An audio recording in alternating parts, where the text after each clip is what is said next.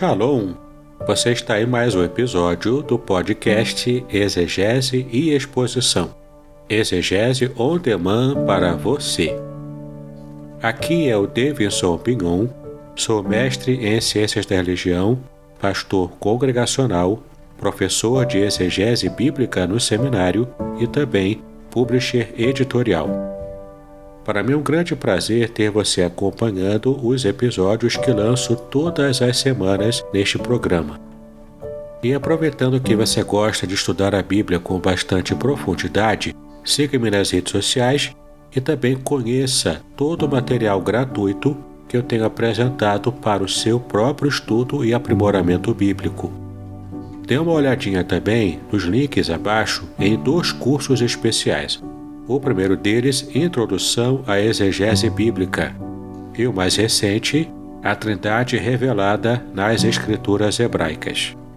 E no episódio de hoje você poderá acompanhar uma mensagem muito especial e trará grande enlevo espiritual para a sua vida. Muito bem, vamos estar abrindo a palavra de Deus no texto do profeta Jeremias. Livro do profeta Jeremias, capítulo 33, versículo 3.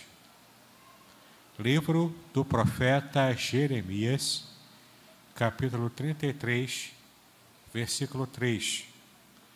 É o texto que nós conhecemos bem. Jeremias 33, versículo 3 diz o seguinte: Clama a mim e responder-te-ei, e anunciar-te-ei coisas grandes e firmes que não sabes.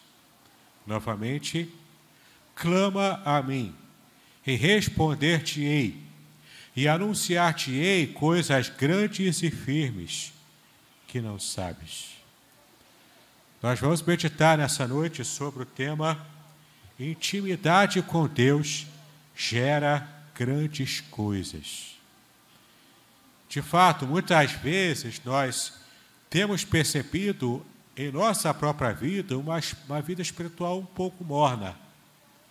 Uma vida espiritual que precisa alcançar uma ardência interior maior. Algo que nos desperte para que estejamos enxergando o agir de Deus, mesmo em pequenos detalhes da nossa vida. Como hoje de manhã o pastor Hidauro estava dando aula sobre o Êxodo e mostrando para nós os grandes feitos do que o Senhor fez com o povo de Israel no passado. E então ficamos esperando grandes ações divinas também em nossa vida. E às vezes nos escapa o momento mais simples, mais singelo e que ainda assim é o momento do agir de Deus. Então ficamos é, achando que, olha, Deus fala com outros, mas não fala comigo. Olha, Deus age com outros, mas não age comigo. Nessa noite, nós vamos aprender que quando temos intimidade com Deus, Deus fala conosco. E Deus age conosco, fazendo sim grandes coisas. E a gente precisa estar simplesmente atento para perceber o agir de Deus, que pode começar pequeno, pode começar com uma pequena fagulha, mas ele vai aumentando, vai crescendo, vai se multiplicando, e Deus faz então desse agir em nossa vida uma grande bênção para muitas vidas, para muitas pessoas. E esse texto aqui ele tem um contexto, é claro, tem um contexto histórico muito claro, muito direto. E não era um contexto de facilidade. Não era um contexto em que tudo estava controlado no seu ambiente. Não. Muitas vezes Deus usa o caos que é instalado na nossa vida para poder fazer o seu milagre. Para fazer o milagre que nós muitas vezes nem mesmo esperamos. Esse contexto em que o profeta Jeremias estava inserido era um contexto de cativeiro na Babilônia. O reino do sul de Israel, o reino chamado Judá, estava prestes a ser tomado como um povo cativo do grande imperador e conquistador do mundo antigo chamado Nabucodonosor. Para quem conhece um pouco da história antiga, Nabucodonosor era um Napoleão, era o Alexandre o Grande da época antiga. Era um grande conquistador, homem que andava com o seu exército, ia alcançando os países, ia tomando os países para si próprio e ampliando o seu império, ampliando o império neobabilônico. Isso aconteceu em 590 a.C. E lá estava então Nabucodonosor ampliando o seu, o seu império e chegando a Jerusalém, chegando àquele lugar especial que Deus havia separado como lugar onde ele receberia adoração. O local onde estava ali funcionando ainda o templo do Senhor. Sacrifícios eram oferecidos ao Senhor. Era o local que Deus separou para ser adorado. E o povo de Deus adorava a Deus naquele local. Mas com grande tristeza, além de adorarem a Deus, também adoravam a Baal, também adoravam a Asterote, Astarote, também adoravam a Asherá, a tantos outros deuses, a Moloque, um dos piores que a gente conhece na história. Moloque, um deus pagão que exigia sacrifícios de crianças. E o povo estava ali nesse sincretismo, misturando deuses. Com aquele pensamento que até é um pensamento próprio do nosso país aqui no Brasil, que devemos servir a Deus e ao diabo, quem sabe a gente é abençoado pelos dois. Mas isso estava entristecendo o coração de Deus. Isto estava fazendo acender a ira de Deus contra o seu próprio povo. Então Deus disse: basta. Com tanta impiedade crescendo no meio do arraial do povo de Deus, o Senhor disse: basta. Já não aguento mais ouvir as melodias das liras dessa gente que acha que me adora, mas não consegue me servir com interesse de coração. Está com o coração dobre, está com o coração dúbio, dividido acha que consegue me agradar e agradar a outros deuses que nem sequer existem. Já cansei disso, estou farto disso. Estou farto desse culto vazio, desse culto completamente distante de mim. Estou cansado disso. E então, Deus observa Nabucodonosor o homem ímpio, o homem que adorava a falsos deuses, o homem violento. E na sua sabedoria, Deus determina, em sua imensa sabedoria, em sua imensa soberania sobre todo o universo e sobre a terra, Deus que move reinos, ele determina na eternidade vou usar Nabucodonosor. A Bíblia chega a chamar Nabucodonosor de meu ungido, ungido do Senhor. Não pode.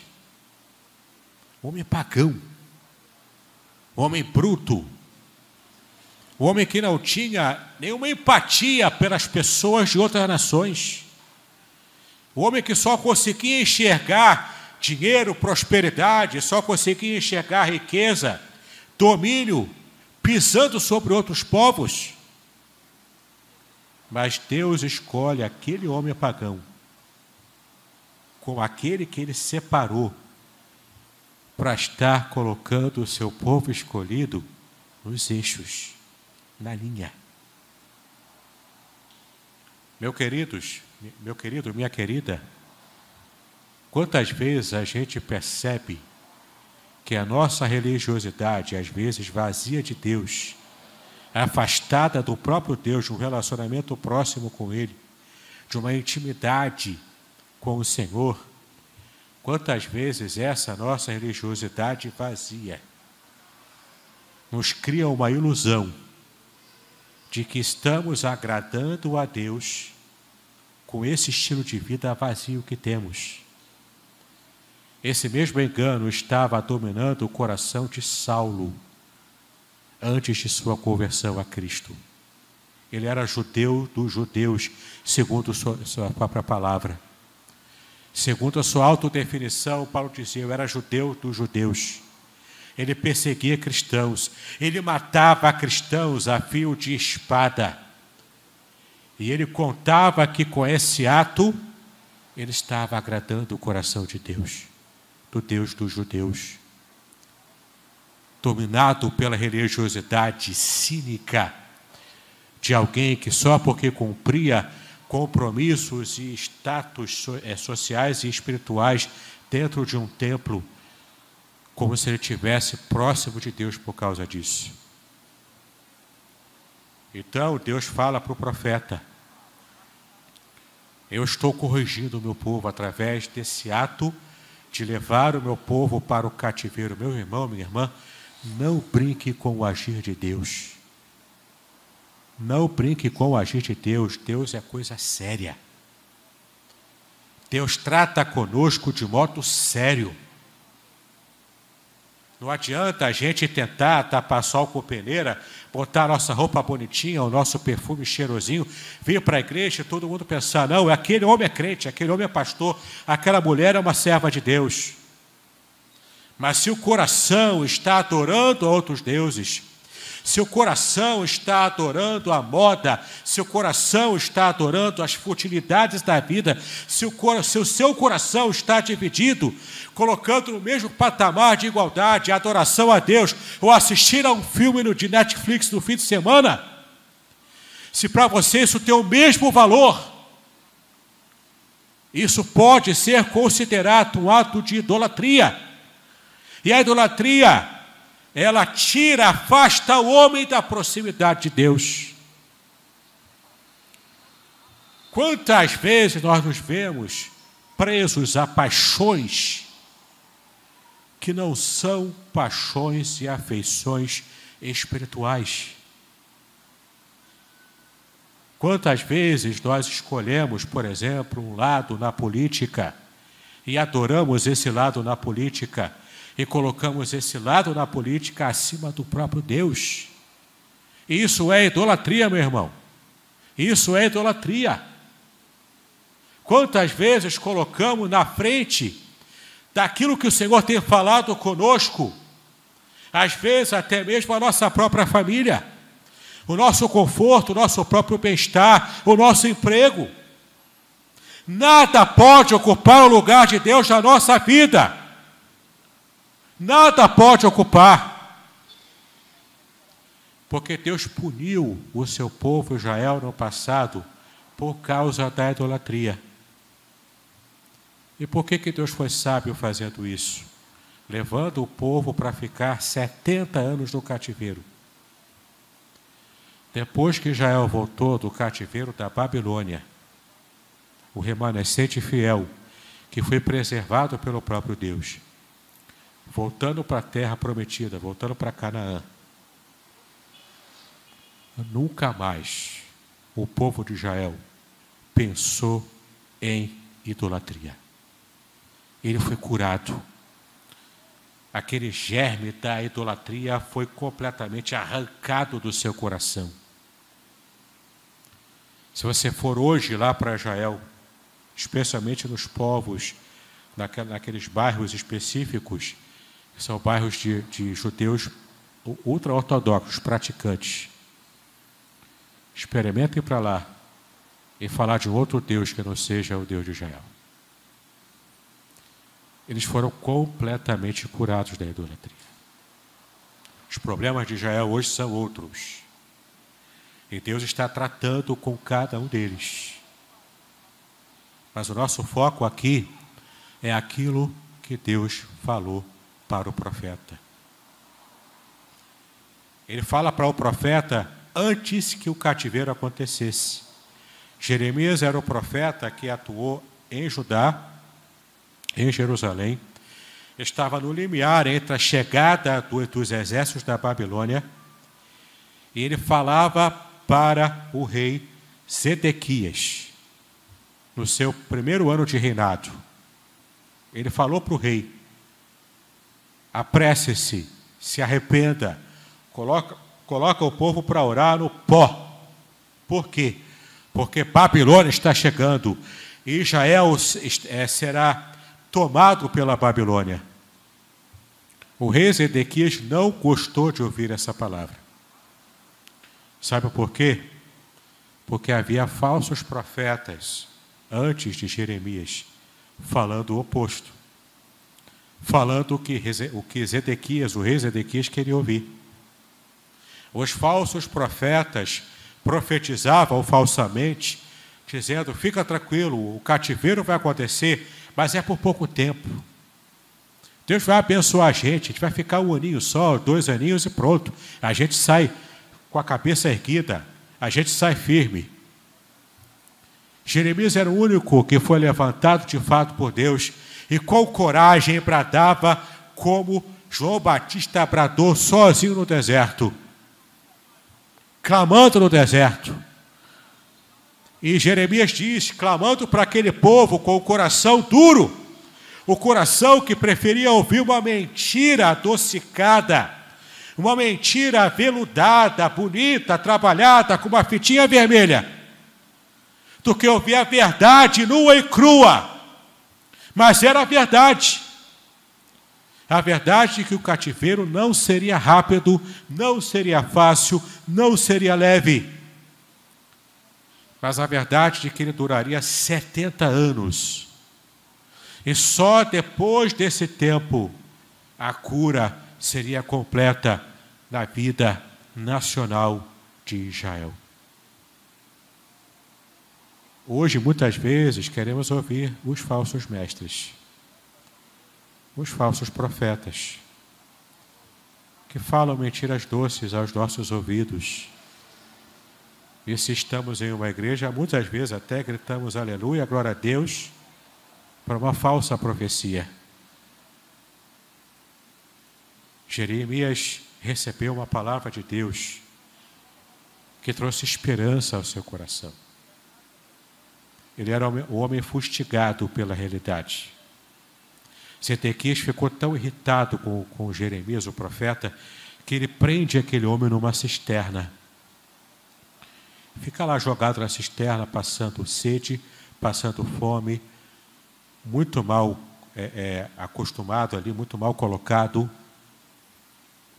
Só depois de um tempo é que ele consegue sair daquela cisterna, foi liberto. E apesar de Jeremias não ter ido ao cativeiro como outros profetas foram, Daniel havia ido ao cativeiro. Jeremias não chegou a ir ao cativeiro, mas o tempo todo ele estava sentindo no seu coração as dores do tempo destruído, da nação completamente jogada ao relento. Mas era Deus tratando Israel através desse cativeiro na Babilônia. O que acontece então nessa instabilidade política que Zedequias, o rei, acaba criando, porque ele se rebela contra Nabucodonosor e Zedequias tenta afrontar Nabucodonosor de frente, com um exército pequeno, com um exército menor. Mas ele achava que podia fazer frente ao grande exército do imperador Nabucodonosor. Muito pior do que essa visão rasteira. É uma completa cegueira espiritual, porque Deus já havia determinado a tomada de Jerusalém pelo exército neobabilônico. Mas aí acontece algo interessante. Quando Zedequias estava preso no cativeiro, Deus fala com ele essa palavra que nós lemos aqui no começo. Eu quero estrenchar essa palavra em três partes apenas. Primeiro ele diz: Invoca-me e responder-te-ei. Durante todo o tempo, durante todo o tempo, Isaías achava, é, Jeremias achava que estava clamando à toa, estava trabalhando sozinho. Seu coração estava amedrontado, a ponto deles, inclusive, escrever um outro livro chamado As Lamentações de Jeremias, chorando, clamando. Era um estilo literário antigo, mas Jeremias, nesse livro, estava se derramando na presença de Deus. Ele estava sozinho. Ou pelo menos ele achava que estava sozinho.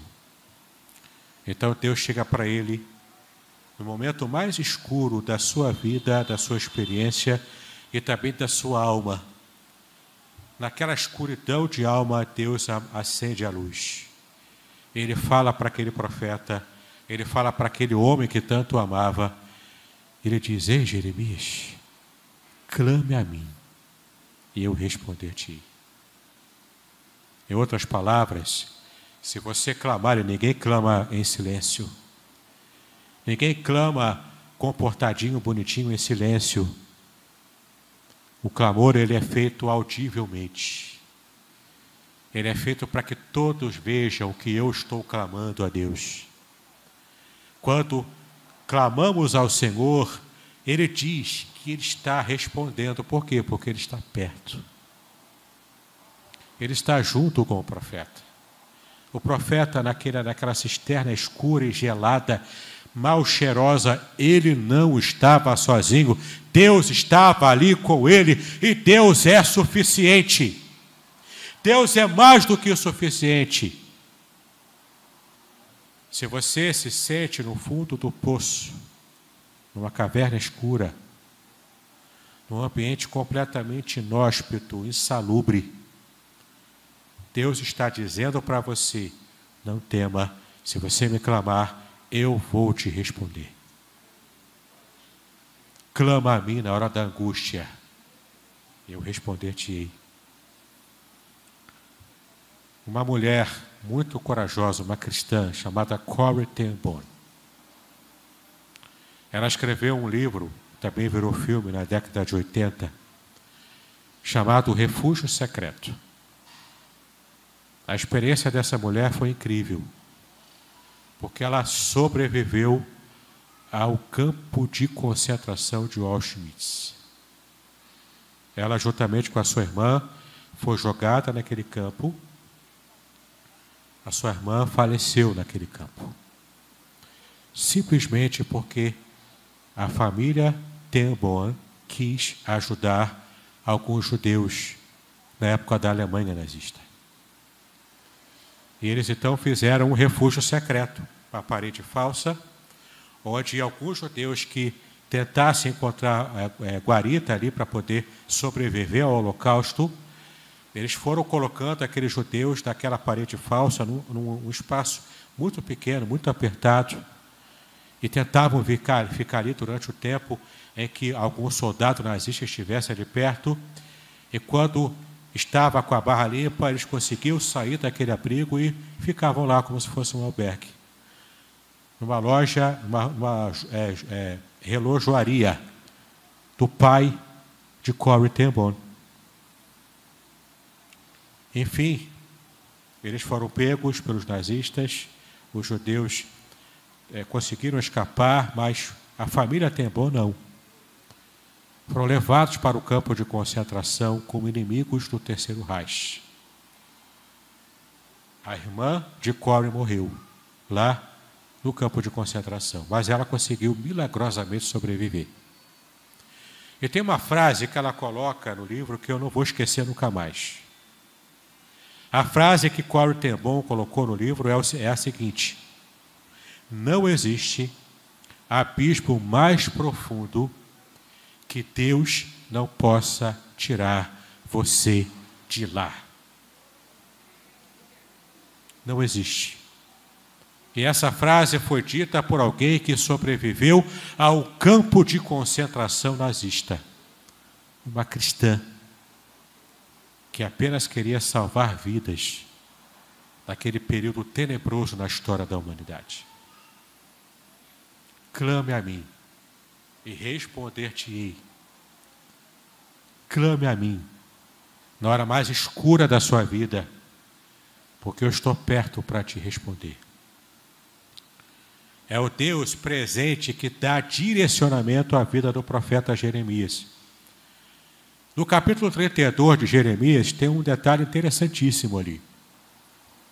No capítulo 32, se você for ler com calma, você vai ver que Deus fala para Jeremias o seguinte: Eu quero que você compre um terreno do seu primo Anamel. Esse terreno fica no lugar chamado Anatote, em Judá, em Israel. Você vai comprar esse terreno. A cabeça do profeta deu nó. Mas como assim? Nabucodonosor está chegando, vai tomar tudo. Por que, que eu vou comprar um terreno com uma escritura e enterrar essa escritura, comprovando que eu sou o dono dele, se há pouco tempo Nabucodonosor vai pegar tudo e Israel vai ser desolado? Por que, que o Senhor está me mandando gastar as minhas economias, que eu posso de repente tentar guardar para tentar comprar alguma coisa que vai me dar um pouco de facilidade durante esse período de completa desolação de Israel. Por que, que, eu, que o Senhor está me mandando comprar um terreno num lugar que será desolado? Por que isso? As dúvidas provavelmente estavam fervilhando, borbulhando na mente e no coração do profeta. Mas ele responde com obediência e humildade. Mesmo ainda preso no pátio de Zedequias, o profeta manda chamar o seu primo, negocia, consegue resgatar o que ele tinha guardado em termos de, de suas economias, compra o terreno, pega as escrituras e enterra e guarda. Você sabe por que, que Deus mandou ele fazer isso? Deus já sabia que depois de 70 anos, Israel voltaria para Canaã, reconstruiria Canaã. E então Jeremias poderia, ou ele ou alguém da família dele, depois desse tempo todo, poderia resgatar a Escritura. Isso mostrando que Deus estava realmente intencionando salvar Israel daquela crise tremenda mas que por mais que durasse muito tempo, é uma crise também temporária. Quantas vezes, meus queridos, Deus tem falado com a gente, e com nossa mente ainda pequena, ainda acostumada às coisas da terra, ainda presas à nossa realidade, a gente acha uma coisa absurda. Mas Deus tem falado com a gente tem mandado, por exemplo, a gente pregar o Evangelho para pessoas que, ao longo de toda a sua vida, zombaram, reclamaram quando o culto acontece perto da, do, do seu lar, da sua casa, reclamando do barulho. Mas de repente Deus fala: olha, vai lá e fala para ele. Você se pergunta, mas por quê? Ele negou, ele zombou a vida toda. Essa minha palavra agora não vai fazer diferença. De repente, essa última gota de fé, de pregação do Evangelho, que Deus vai usar para quebrar de vez um coração de pedra. E essa última gota, que é a sua única, a sua última pregação, pode transformar a vida de uma pessoa. Às vezes a gente, com a nossa racionalidade, acha que Deus está pedindo algo absurdo. Mas devemos fazer como profeta. Nosso coração humilde, completamente resignado à vontade de Deus. Então, quando obedecemos, Deus usa-nos e fala através de nós. Então, clama a mim, e eu responder-te-ei, porque eu estou perto para te responder. E não vou apenas te responder de modo que você, às vezes, até possa não entender o que eu estou falando mas clama a mim e responder-te-ei. E agora vem a segunda parte. Anunciar-te-ei coisas grandes e firmes que não sabes. Qual vai ser essa resposta? vai ser algo tremendamente grande, que a gente nem tem dimensão do que virá. E essa era a palavra que Deus estava dando ao profeta. Se você for ler todo o capítulo 33, você vai ver a palavra de restauração restauração da nação, que estava jogada às pedras, que estava numa situação de escravidão por uma outra nação pagã, pior do que Israel. Mas Deus estava no controle de tudo. Não importa a sua situação, não importa o quão desesperadora seja a sua situação, Deus está no controle, Deus está com você, Ele está te respondendo, Ele está completamente interessado no seu bem-estar, na sua vitória final, na sua vida completamente restaurada. Isso glorifica o nome dEle. Isso glorifica o nome do próprio Deus. Queridos, é muito importante que a gente possa guardar essa palavra no nosso coração. Quando invocamos a Deus, Ele está próximo da gente, para nos abençoar, para nos anunciar coisas grandes e segredos especiais que nós sequer, sequer podemos fazer ideia. Ora, no Salmo 25, o salmista Davi diz que o segredo do Senhor são para aqueles que têm intimidade com Ele, que têm proximidade, que conhecem o Senhor. Conhecer o Senhor na hora da crise faz toda a diferença para que possamos vencê-la. E na maior escuridão da nossa alma, quando a, depressão mais nos aperta, clamemos ao Senhor. Ele está perto de cada um de nós. Por fim, eu quero terminar, meus queridos, com a terceira parte desse versículo, quando Jeremias recebe de Deus essa palavra do Senhor. Ele então diz que há completa restauração para aqueles que estão entregues à presença de Deus. E essa profecia já aconteceu. Vamos observar aqui no capítulo 31 de Jeremias, no versículo 31. Jeremias, capítulo 31, versículo 31 a 34. Só voltar alguns, é, algumas páginas aí. Jeremias, capítulo 31, de 31 a 34, que nos diz o seguinte: Eis que dias vêm, diz o Senhor, em que farei uma aliança nova com a casa de Israel e com a casa de Judá não conforme a aliança que fiz com os, com os seus pais no dia em que os tomei pela mão para os tirar da terra do Egito. Porque eles invalidaram a minha aliança, apesar de Deus haver é, desposado, diz o Senhor. Mas esta é a aliança que farei com a casa de Israel depois daqueles dias, diz o Senhor. Porei a minha lei no seu interior e a escreverei no seu coração, e eu e eu serei o seu Deus, eles serão o meu povo. E não, é, e não ensinará mais cada um a seu próximo, nem a cada um a seu irmão, dizendo: Conhecer ao Senhor, porque todos me conhecerão, desde o menor até o maior deles, diz o Senhor, porque lhes perdoarei a sua maldade e nunca mais me lembrarei dos seus pecados. Palavra de restauração que já foi cumprida nessa nova aliança Sabe qual é a nova aliança? É o Novo Testamento de Cristo. É quando Cristo vem e cumpre completamente, cabalmente, todas as promessas de Deus para o seu povo. Promessa de restauração, promessa de salvação, e não apenas para alcançar Israel como nação, mas para alcançar o mundo inteiro.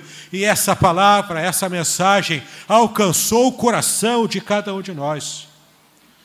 A nova aliança em Cristo, que nos garante vida eterna com Deus, nos garante vida completamente restaurada. Isso é a garantia do Senhor para nós, essa é a bênção do Senhor para nós. E meus queridos, nesse estágio da bênção alcançando com a nova aliança, tanto israelenses quanto também gentios, servos de Deus. É a nova vida que o Senhor nos dá.